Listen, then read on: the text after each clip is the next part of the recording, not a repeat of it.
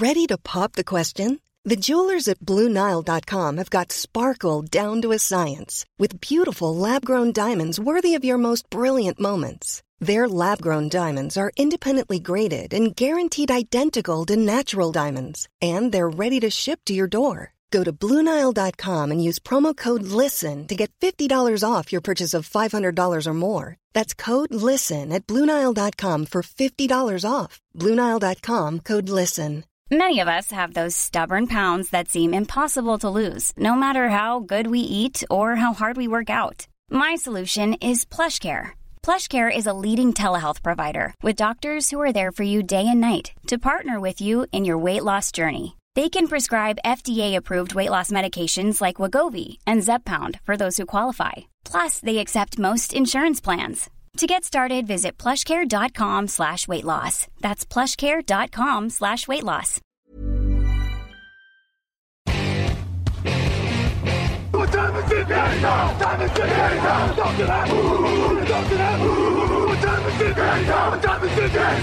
Bonjour à toutes et bonjour à tous. Aujourd'hui, un épisode de votre podcast Draft, un épisode spécial, spécial finale universitaire. Et oui, ça y est, c'est ce lundi, c'est la finale du football universitaire dans la nuit de lundi à mardi au SoFi Stadium de Los Angeles entre Georgia et l'équipe surprise TCU, les champions de Georgia et l'équipe sensation de Texas Christian. On va vous parler des principaux joueurs à suivre, on va vous donner les clés du match et bien entendu nos pronostics. Et pour ce faire, je suis avec mon acolyte Victor Roulier. Salut Victor, ça va? Et salut Jean-Mi, salut à tous. Euh, bah écoute, euh, oui, cette finale, euh, je pense que quand tu disais TCU, ce que tu voulais dire, c'est les grenouilles cornues chrétiennes. hein. Oui, oui, c'est ça, c'est eux. Oui. C'est des célèbres grenouilles cornues dont Voilà, on ne parle pas assez. D'ailleurs, il faut que tu apprennes à faire le geste, hein, un petit peu comme ça, avec les deux, les deux doigts de chaque main. Voilà, les grenouilles cornues. C'est dommage que vous n'ayez pas l'image parce qu'il le fait très très bien. Ah non, Oui, mais moi, moi j'adore. hein. Moi, j'adore cette équipe. Euh, Tu te rends compte que c'est la première équipe du Texas à aller en finale universitaire dans le nouveau système. Oui, ce qui est incroyable, il y a tout de même 12, il y a 12 universités au Texas en première division, et c'est les premiers, et c'est pas les prix les plus prestigieux, mais c'est eux. Voilà, c'est eux, et ils méritent tout à fait leur place après avoir battu Michigan en demi-finale. Donc, on va vous faire le plan.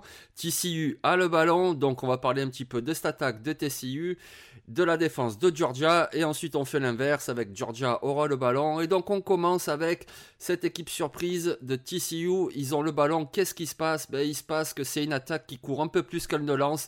En moyenne, il y a 38 courses pour 38, 31 passes. Alors bon, faut dire que le quarterback Max Dogan est déjà très mobile, donc lui aussi il prend son lot de courses, il peut gagner des yards au sol, que ce soit sur des designated run ou que ce soit lorsqu'il voit rien à la passe, eh bien il court, il sait le faire. Max Dogan cette année c'est tout de même 32 touchdowns à la passe, plus 8 touchdowns au sol et seulement 6 interceptions. TCU, ils ont terminé la saison 2022 comme la 20e attaque au sol, 20e sur 131 universités, avec une moyenne de 204 yards par match. Donc voilà, c'est une attaque au sol très efficace.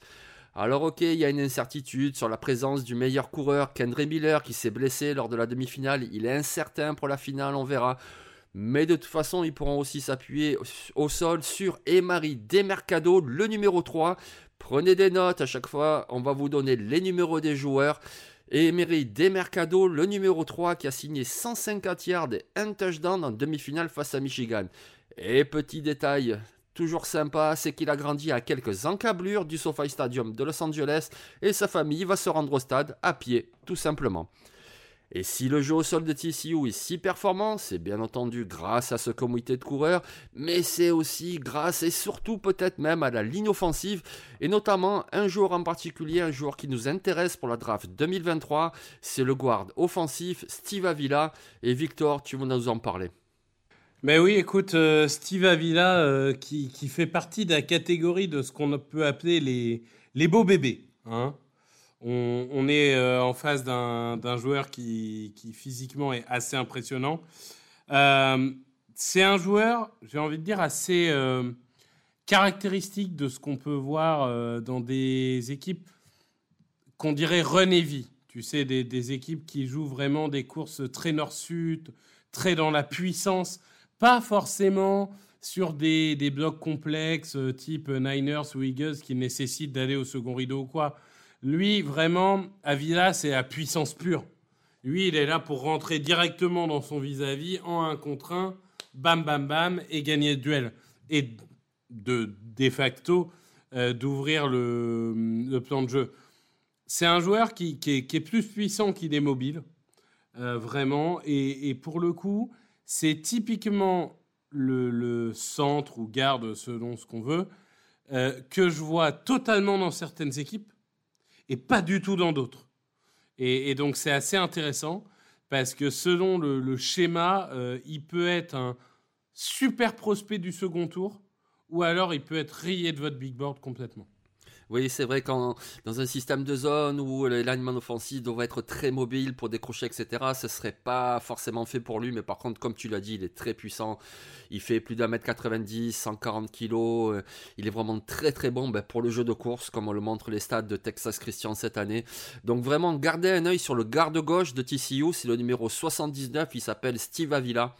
Et d'ailleurs, une des clés de ce match est que si TCU est très performant au sol, Georgia est tout simplement la défense numéro 1 du pays contre la course. Et même si évidemment les linebackers, les sophomores de Georgia qui sont extraordinaires, les Mondon, les Dumas Johnson, mais il y a notamment un joueur, il s'appelle Jalen Carter, c'est le numéro 88 de Georgia, et donc une des clés du match, ce sera ce duel entre Steve Avila, dont tu viens de nous parler, et Jalen Carter, le défensif tackle de Georgia. Oui, bah de toute façon, Jalen Carter, je crois qu'on a déjà fait un épisode... Euh un épisode entier dessus. C'est pour moi, avec Will Anderson, le meilleur joueur de cette draft hors quarterback, c'est un monstre. C'est un monstre. Euh, J'ai rarement vu des défensifs tackles aussi impressionnants euh, depuis que, que j'ai étudié en profondeur les drafts. Physiquement, il a tout. La puissance, la rapidité, euh, QI football énorme. Euh, capable d'évoluer de, euh, vraiment euh, au, centre de la ligne, comme capable de se décaler entre garde et tackle. Il peut tout faire. Globalement, c'est à coacher, ça doit être un régal parce que tu peux absolument tout faire avec lui. Donc, je, vois, je vois certains qui disent oui, il est limité parce que il joue que certains gaps, que certains machins. Faut pas déconner, c'est pas Travon Walker non plus. Hein il, joue bien plus qu'un un gap simple. Non, il y, aura toujours sûrement à peaufiner la technique. Euh, les, les, coachs verraient sûrement mieux que moi. Mais globalement, c'est juste un phénomène absolu qui doit être une priorité pour toutes les équipes qui ont un besoin défensif. Ah oui, c'est clair, c'est un top 5 en puissance de la prochaine draft. Voilà, comme tu as dit, il a tout ce qu'il faut. Euh. Et sur ce premier rideau de Georgia, c'est vraiment très impressionnant. Vous avez par exemple le, le, freshman, Michael Williams, le numéro 13, mais bon, surtout, surtout le numéro 88, Jalen Carter, qui va être là pour boucher tous les espaces pour les jeux de course et puis même pour aller mettre la pression. C'est vraiment un phénomène.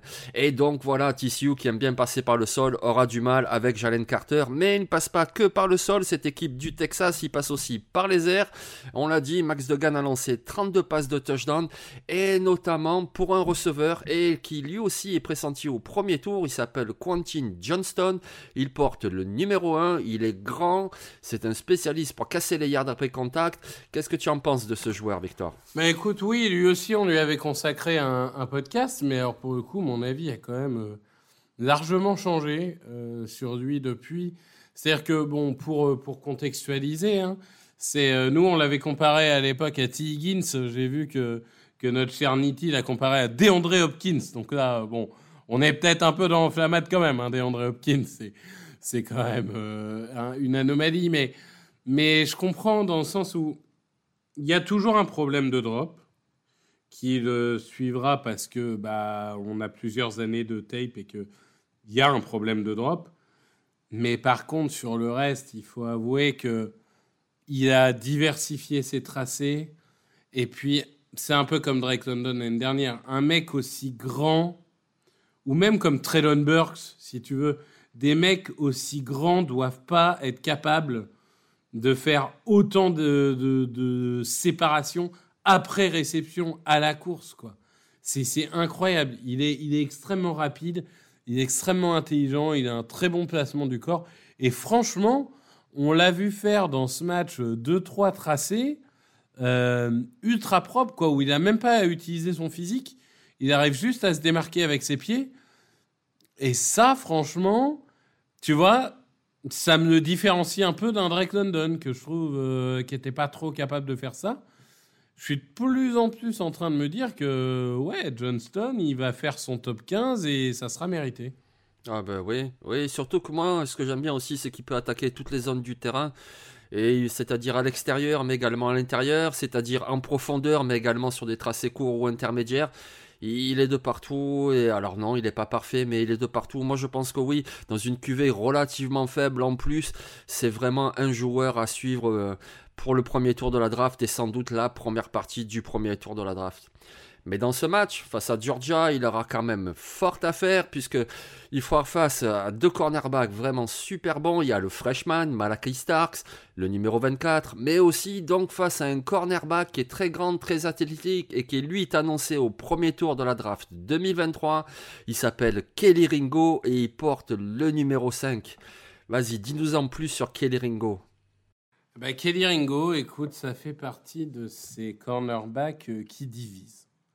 Euh, d'ailleurs, il y a beaucoup de cornerbacks qui vont diviser, je pense, euh, pour le coup.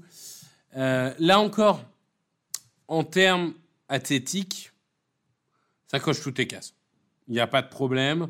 Il, est puissant, il est rapide, il peut, il peut tenir en presse, il peut jouer en, en homme à homme, il peut jouer en zone. Donc, polyvalence, polyvalence de position, athlétique. Après, le, vrai problème, c'est plus euh, que bah, il est encore brut et peut-être que à, ce niveau de développement, il devrait pas être aussi brut, quoi. C'est-à-dire que techniquement, ça pêche. Je parlais du presse de temps en temps. Tu te demandes ce qu'il fait avec ses mains. Euh, dans, le, on va dire, dans l'envie d'être un playmaker, euh, il, est parfois trop agressif et il fait des erreurs bêtes. Donc c'est vraiment côté euh, QI football et technique que ça pêche un peu. Je pense qu'il y a un vrai potentiel énorme, mais ce qui me fait un peu peur, c'est qu'à force des années, il s'est toujours pas développé à un moment. Est-ce qu'il va se développer à un moment euh, C'est une vraie question. Mais à côté de ça, il a quand même fait des performances mémorables cette année. Donc euh, ça reste un joueur qui sera au premier tour. Il risque peut-être d'avoir, d'un côté, il aura un bon combine, mais d'un autre côté, il risque d'avoir beaucoup de gens qui vont le critiquer justement sur l'aspect, euh, on va dire, plus euh, vraiment euh, technique joueur du terrain, parce qu'on sait qu'il coche les, les, cases athlétiques. C'est vraiment, OK, essaye de transférer ce potentiel athlétique dans un joueur complet et ça parfois il le fait pas. Oui, c'est un petit peu ça le souci effectivement. Moi je trouve que c'est pas le cornerback le plus abouti de cette QV, c'est une très belle QV pour la draft, mais il a quand même beaucoup d'atouts pour lui. Voilà, il est grand, il est costaud, il est très athlétique. Ça fait trois ans tout de même qu'il est performant, même si c'est un peu par séquence et des fois il est décevant. Mais on se souvient par exemple de la finale universitaire l'année dernière où il fait une interception décisive. C'est aussi un potentiel comme ça de playmaker et qui en NFL avec un bon coaching dans un bon système moi, je pense que c'est quelqu'un qui peut être performant et être ton cornerback numéro 1. Donc voilà, quand ECU a le ballon, il y a évidemment beaucoup de choses à regarder et le match euh, naturellement, mais notamment quelques joueurs dont on vous a parlé là maintenant, donc avec le quarterback Max Duggan, évidemment c'est un joueur à suivre qui sera sans doute drafté en fin de draft en tant que backup potentiel et puis voir plus si affinité. Et puis surtout donc on vous a parlé du guard offensif Steve Avila, le numéro 79 le défensif tackle de Georgia, le numéro 88, le formidable Jalen Carter, le nouveau Jeffrey Simmons, le receveur de TCU, Quentin Johnson, le numéro 1, qui sera donc opposé souvent au cornerback star de Georgia, Kelly Ringo, le numéro 5. Allez, maintenant, on va changer de possession. C'est Georgia qui a le ballon. Et quand Georgia a le ballon, ben, le ballon est dans les mains de Stetson Bennett Alors voilà, Stetson Bennett, c'est un quarterback, il est pas grand, il a pas un gros bras, il commence son cursus comme un joueur non boursier, donc vraiment prévu pour être sur le banc, le bout du banc, et au final, dès l'année dernière, il s'est imposé avec son profil de game manager appliqué, ils sont allés au bout, Georgia avec lui, ils ont remporté le titre, alors voilà, c'est un quarterback qui peut diviser un petit peu, parce que je pense qu'il sera drafté, mais alors sans doute un petit peu plus tard, pas au premier tour, sans doute pas au deuxième, peut-être même pas au troisième. Mais c'est tout de même un bon quarterback. Moi, je l'aime bien, Stetson Bennett. Et toi, qu'est-ce que tu en penses, Victor? Bah, J'en pense que si Brock Purdy peut être titulaire et si Daniel Jones peut avoir un second contrat, Stetson Bennett peut bien aller en NFL. Euh, non, j'exagère un petit peu euh, volontairement, euh, surtout sur Daniel Jones qui était bien meilleur à Duke. bah écoute, Bennett, j'ai envie de dire que oui, c'est un quarterback de poche qui a une progression évidente. Euh, qui est un joueur très fiable. Hein. Il est potentiellement euh, à un match d'être double champion national. Donc, euh, bon, t'es pas double champion national par hasard. Des, des quarterbacks qui ont gagné deux fois le titre national, j'ai pas la liste, mais doit pas y en avoir un million. Hein. après, il est vieux. Mais alors, il est extrêmement vieux. C'est-à-dire que je me demande si au moment du début de la saison prochaine, il n'y a pas déjà 25 ans, à mon avis. Euh, donc euh, bon, ça c'est sûr que je pense que là, il a atteint son plus haut potentiel. Donc est-ce que c'est un titulaire en NFL Je sais pas. Par contre, vu le type de personne que ça a l'air d'être, vu le type de leader que ça a l'air d'être, c'est quand même le backup que tu as absolument envie d'avoir en fait. Un mec fiable, un mec qui a l'air d'être euh, apprécié de tout un vestiaire, un, un, vrai leader, un mec qui fait pas de vagues. Alors là, euh, lui, euh, ça fait partie des joueurs. Euh, il n'y a, jamais un mot plus haut que l'autre, jamais un écart de comportement. C'est toujours parfait et tout. Bah, moi, je pense qu'il sera plutôt 5e, 6e tour, pour être honnête. je suis peut-être un peu dur avec lui, mais, mais par contre, s'il devient titulaire, tant mieux, je serais très content pour lui. Mais à minima, ça sera un super backup. Ah oui, moi aussi, c'est comme ça que je le vois. Euh, oui, il a déjà 25 ans, hein, Stetson Bennett, et il aura 26 ans au mois d'octobre l'année prochaine. Donc oui, il est un petit peu plus âgé, mais par contre, il est tellement propre dans son jeu. Et quand tu as une équipe avec déjà un quarterback titulaire et que tu recherches un backup, tu cherches quoi? Bah, tu cherches ce que tu décris c'est-à-dire quelqu'un de très bien dans le vestiaire, qui va être apprécié de ses coéquipiers, quelqu'un qui travaille. Hein. J'ai évoqué un petit peu son parcours, c'est quelqu'un qui est arrivé vraiment sur la pointe des pieds et finalement il a réussi à s'imposer. Donc c'est un travailleur. Et puis on demande à un backup d'être quelqu'un de propre, c'est-à-dire que ton franchise quarterback, tu demandes à ce qu'il te porte l'équipe pour aller loin, etc. Qu'est-ce que tu attends d'un backup? Tu attends d'un backup qui ne te fasse pas perdre les un ou deux matchs qu'il va jouer quand le titulaire a une petite blessure. Et Stetson Bennett, ben voilà, c'est un quarterback qui est plutôt propre. Donc oui, moi je pense aussi qu'il sera drafté 5, 6e, je sais pas, moi j'ai dit 4e, faut voir. Mais c'est quand même un bon joueur, donc il peut faire une très belle finale, il peut être très fun ce samedi. Et Stetson Bennett a une chance tout de même avec Georgia, c'est qu'il joue derrière une ligne offensive très performante. faut savoir qu'en 2022, la, la ligne offensive de Georgia n'a concédé que 9 sacs 9 sacs en 14 matchs, voilà, c'est extraordinaire, c'est une superbe ligne offensive, avec notamment un très bon tackle gauche qui pourrait lui bien se retrouver au premier tour de la prochaine draft. Il s'appelle Broderick Jones et il porte le numéro 59. Oui, bah Broderick Jones, euh, c'est vrai que ça, fait partie de ces euh, tackles qu'aujourd'hui on voit beaucoup, on va dire, au premier tour. Alors ça peut être très variable, il y en a qui vont le mettre top 10, d'autres plutôt vers la 20e position. Euh, ce qui est vrai aussi de Paris Johnson, qui est vrai aussi d'autres. Euh, enfin, il y a, y, a, y a, beaucoup de joueurs qui sont euh, dans un mouchoir de poche et, la hiérarchie n'est pas encore établie. bon, là, pareil, alors dans, dans, le genre dimension physique, ça, ça va très bien. On va dire que sa vitesse latérale est suffisante sans être extraordinaire. il a eu des il a montré des bonnes choses.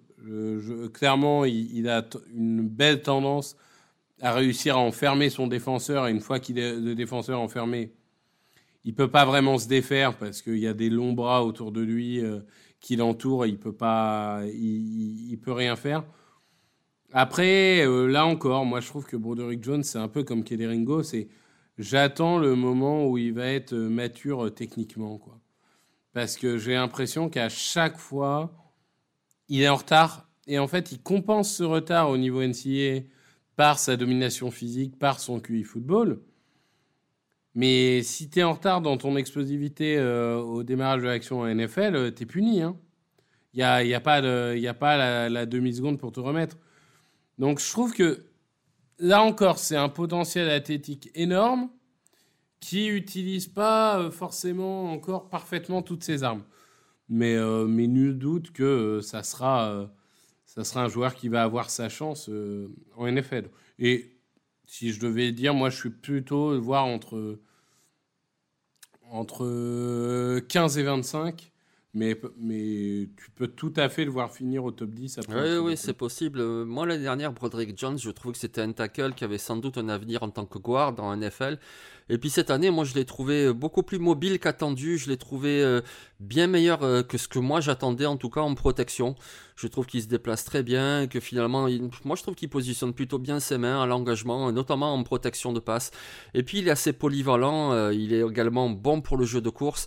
D'ailleurs, euh, l'attaque de Georgia, c'est une attaque très équilibrée qui lance autant qu'elle ne court. Et elle s'appuie notamment pour le jeu au sol sur un très bon comité de coureurs avec Kenny McIntosh, le numéro 6, avec Dejon Edwards, le numéro 30, et avec Kendall Milton, le numéro 2. Voilà, c'est un trio. Alors, je vais pas dire complémentaire parce que les trois finalement sont assez costauds. Les trois peuvent occuper à peu près le même rôle, mais c'est vraiment un trio dévastateur. Et dans ce trio, McIntosh, Edwards, Milton, il y en a un qui semble un tout petit peu se détacher, c'est Kenny McIntosh. Oui, bah, Kenny McIntosh, moi, c'est un, un, joueur que j'aime bien, euh, personnellement. Euh, je sais qu'on en, on en parlait, toi, tu es peut-être un, peu, euh, un peu moins haut. Parce que là encore, il y a une profusion de biens en termes de, running back. C'est-à-dire qu'aujourd'hui, on a 10, 15 joueurs qui sont vraiment très bons et qui peuvent être dans les quatre premiers tours. Donc, à un moment, il va falloir faire des choix moi, je, trouve que Macintosh, c'est vraiment un playmaker, un joueur euh, explosif, rapide, qui a l'air vraiment d'avoir un beau QI football. Il est assez patient, euh, en tout cas de plus en plus. Il lit bien les gaps. Euh, je le trouve vraiment explosif. Alors bien sûr que c'est peut-être pas le three down running back qu'on veut tous, notamment parce que ça a pas l'air d'être un bloqueur quand même assez euh, incroyable, mais c'est une double menace comme il en faut dans, dans les comités. Et je serais pas, quand je vois des James Cook et tout qui partent au troisième tour ou des choses comme ça, ou même deuxième tour, j'ai un doute, troisième tour. Bon, bref. Euh, je pense que McIntosh, au troisième tour, oui, il y a une équipe qui peut se laisser tenter parce que euh, c'est une arme offensive intéressante. Oui, c'est ça, exactement. C'est pourquoi il se détache un petit peu de ce trio alors que les trois sont très bons? C'est parce que Kenny McIntosh c'est celui qui apporte le plus euh, dans les airs. Voilà, et ça on sait c'est très important. Donc c'est un coureur bah, qui peut euh, forcément marteler au sol, évidemment c'est son boulot, mais également apporter dans les airs. Il a des bonnes mains. Il a signé plus de 500 yards en saison après réception. Voilà, c'est une arme comme ça aussi pour le jeu aérien. Et donc du coup c'est très très important et forcément ça ajoute à sa cote pour la draft. Lorsque Tesson Bennett voudra passer dans les airs, alors il a une escouade de receveurs où il n'y a pas vraiment de superstars, mais il y a quand même beaucoup de joueurs de qualité. Il y a par exemple le numéro 10, il s'appelle Keharis Jackson, vous avez le numéro 1 aussi, Marcus Rosemi Jackson, un très bon receveur, mais lui, ce sera pour la draft de l'année prochaine. Et puis un receveur que moi j'aime beaucoup aussi, alors c'est pas un grand athlète, mais c'est vraiment le genre précis dans les tracés, avec des bonnes mains, qui est toujours fiable. Il s'appelle Lad McConkey, c'est le numéro 84, et je vous conseille de garder un œil sur lui. Mais évidemment, quand on parle de l'attaque aérienne de Georgia, on est obligé de mentionner un joueur, un joueur qui ne sera pas disponible pour la draft 2023 car il est trop jeune, mais alors attention, quel joueur, ça fait deux saisons qu'il éblouit tout le monde. C'est un Titan et il s'appelle Brock Bowers. Bah oui, écoute, je pense qu'aujourd'hui, en termes de playmaker, il y, a, deux joueurs qui vont animer la, la draft 2024, euh, c'est Marvin Harrison Jr et Brock Bowers. Il y en aura d'autres, hein, mais c'est les deux aujourd'hui qui sont peut-être un petit peu au-dessus du lot. Brock Bowers, écoute, que dire euh, C'est marrant, c'est qu'intrinsèquement, c'est pas le, plus impressionnant physiquement. C'est pas une fusée absolue, euh, une anomalie euh, type Kyle Pitts ou autre. Mais alors, il est meilleur que les autres. Je sais pas quoi te dire quand il court, il a la vision d'un running back. Quand il fait des tracés, il a la, on va dire la légèreté et euh, la soudaineté d'un receveur. Il a des mains ultra sûres. Une fois qu'il a le ballon, il va casser des plaquages, euh, il va courir, il va machin. C'est, je, je vais peut-être être un petit peu provocateur, mais tu sais pas pourquoi ça marche, mais ça marche quoi. C'est-à-dire que si évidemment tu sais, dans le sens où il, coche à peu près toutes les cases, mais il est extraordinaire nulle part sur le papier. Sauf que sur le terrain, il est extraordinaire à chaque équipe. Oui, c'est ça. Donc vraiment, garde bien un œil sur le numéro 19, c'est Brock Bowers. Il a voilà ce combo, ce mix de plein de qualités différentes qui font que c'est un joueur vraiment extraordinaire et on aura le temps d'en reparler et on vous en reparlera l'année prochaine. À noter qu'au poste de Titan, il y a aussi l'imposant Darnell Washington à Georgia, mais pour l'instant, il est toujours incertain pour ce match de la finale car il a eu une petite blessure. Alors pour contrer Georgia, ben, TCU, ils ont quand même des armes en défense et ils vont compter notamment sur le defensive lineman qui s'appelle Dylan Horton, c'est le numéro 98. Il est grand, il est costaud, il est relativement mobile. Disons que c'est plus un profil de 3-4 défensive end ou un 43 défensif tackle. C'est un très bon joueur, mais surtout ici on va s'appuyer sur un trio de linebackers très très performants. Alors le meilleur des trois, celui qui a le plus d'avenir en NFL, il s'appelle G. Winters. Il porte le numéro 13. Il sait un petit peu tout faire. Alors attention, c'est pas non plus un Mika Parson qui sera drafté au premier tour, mais c'est vraiment le genre en fin de troisième, au début de quatrième, qui va s'inscrire dans une rotation et qui pourrait même devenir titulaire à NFL. À ses côtés, vous avez aussi Jamoy Hodge, le numéro 6, et puis un joueur dont j'ai envie de parler, il s'appelle Johnny Hodges, et il porte le numéro 57. Hodges est un ancien de Navy, ouais, un militaire, et qui a voulu relever le challenge de la conférence Big 12, et il y montre toute sa qualité. Alors non, c'est pas le joueur le plus athlétique, c'est pas quelqu'un qui est excellent en couverture, c'est pas un futur titulaire en NFL, mais voilà, c'est ce joueur fiable, ce joueur qui peut s'inscrire dans une rotation, ce joueur qui sera très bon également en équipe spéciale, et puis avec un bon développement, écoutez, on en voit tous les ans, on voit euh, les fans des Steelers voient bien par exemple un Robert Spillane, le linebacker, qui a signé plus de 70 plaquages cette année avec les Steelers, c'est ce type de joueur là qui est très précieux dans un 53, donc Johnny Hodges, le numéro 57, ben gardez quand même un œil sur lui. Mais si on parle de la défense de TCU, la pépite en défense, c'est un cornerback et il s'appelle Trevius Hodge Tomlinson, il porte le numéro 1. Oui, Tomlinson, dans son nom, c'est effectivement le neveu de Ladanian Tomlinson, l'ancien running back des Chargers, le Hall of Famer, et qui lui aussi, évidemment, avait fait son cursus universitaire à TCU. Donc Trevius Hodge Tomlinson, il manque un petit peu de taille, mais c'est quand même un super cornerback. Euh, il manque beaucoup de taille, je trouve. C'est-à-dire que il y, a des joueurs comme Asante Samuel Junior euh, dans la draft ou, ou même Clark Phillips à, cette draft-là. Ils n'ont pas la taille, mais euh, ils compensent par ailleurs. Je trouve que Hodge Tomlinson, moi, je suis moins haut que la plupart des gens. Attention, on reste sur du très haut niveau. Je crois même qu'il a été élu euh, meilleur euh, defensive back du pays cette saison, si je dis pas de bêtises. Tu dis pas de bêtises. C'est voilà, ça, reste un, beau joueur, mais je trouve qu'il y a trop d'actions où, ça se voit en fait, son manque de taille. Et, je pense que ça va vite le cantonner au mieux à un poste de nickelback euh, en NFL. Après, pour, euh, pour en dire du bien, parce que je suis parti un peu méchamment là, euh, clairement, c'est un joueur euh, rapide, réactif, un pot de colle, comme t'aimes aimes bien cette expression, mais c'est vraiment ça. Quoi. Il va suivre le receveur dans chacun de ses mouvements, très athlétique. Donc, en, endurance, énergie, tout ça, pas de problème. J'ai un peu peur quand même que déficit de taille soit de trop mais, euh, mais il mérite qu'on lui donne sa chance parce que, bon, ce ne serait pas le premier euh, petit joueur à réussir et à faire mentir euh, les, les, les, les stats physiques, et tant mieux.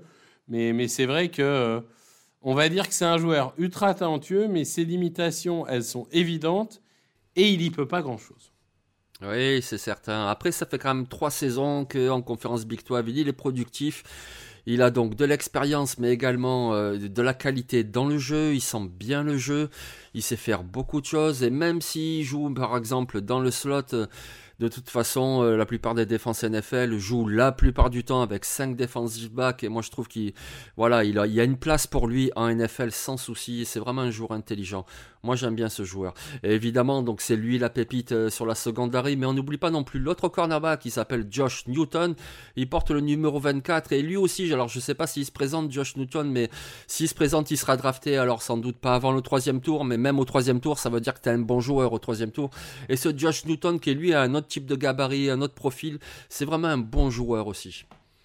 Donc ben voilà, on a fait un petit peu le tour entre Georgia, TCU, les forces en présence, en attaque, en défense, les match-ups, les duels.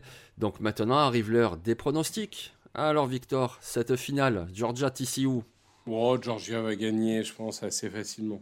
La défense fera pas de mauvais matchs d'affilée. Ouais, je pense aussi, parce que la défense de Georgia, elle est vraiment incroyable. Après, c'est vrai que moi, franchement, TCU en demi-finale, euh, je disais à peu près la même chose de Michigan. Non, mais Michigan va gagner, c'est un rôle compresseur en attaque, et puis ils ont une bonne défense. Et puis au final, TCU s'est imposé, donc évidemment que tout est possible. Mais c'est vrai que je te rejoins, je vais quand même y aller sur Georgia. Donc écoutez, je vous le rappelle, c'est dans la nuit de lundi à mardi à 1h30 du matin sur ESPN. Franchement, s'il y a un match que vous devez regarder dans l'année de football universitaire, c'est celui-là. Vous trouverez au moins des résumés le mardi matin. Ce match Georgia-TCU, vraiment ça promet. Et puis on fait un petit coucou à notre collègue euh, Grégory Richard qui sera à Los Angeles sur place pour ce match. Merci Jean-Michel, euh, euh, merci à tous. Et oui, Grégory qui représentera The Blue Pennant euh, on salue aussi Morgan Lagré euh, qui, sera avec lui. Et, on sera tous très impatients de voir ce match. Donc bon week-end à tous, c'est la dernière semaine de saison régulière de NFL avec des enjeux de playoffs. Il y a des matchs samedi, il y a des matchs dimanche. Et puis évidemment, lundi soir, dans la nuit de lundi à mardi, la finale universitaire. Allez, ciao tout le monde.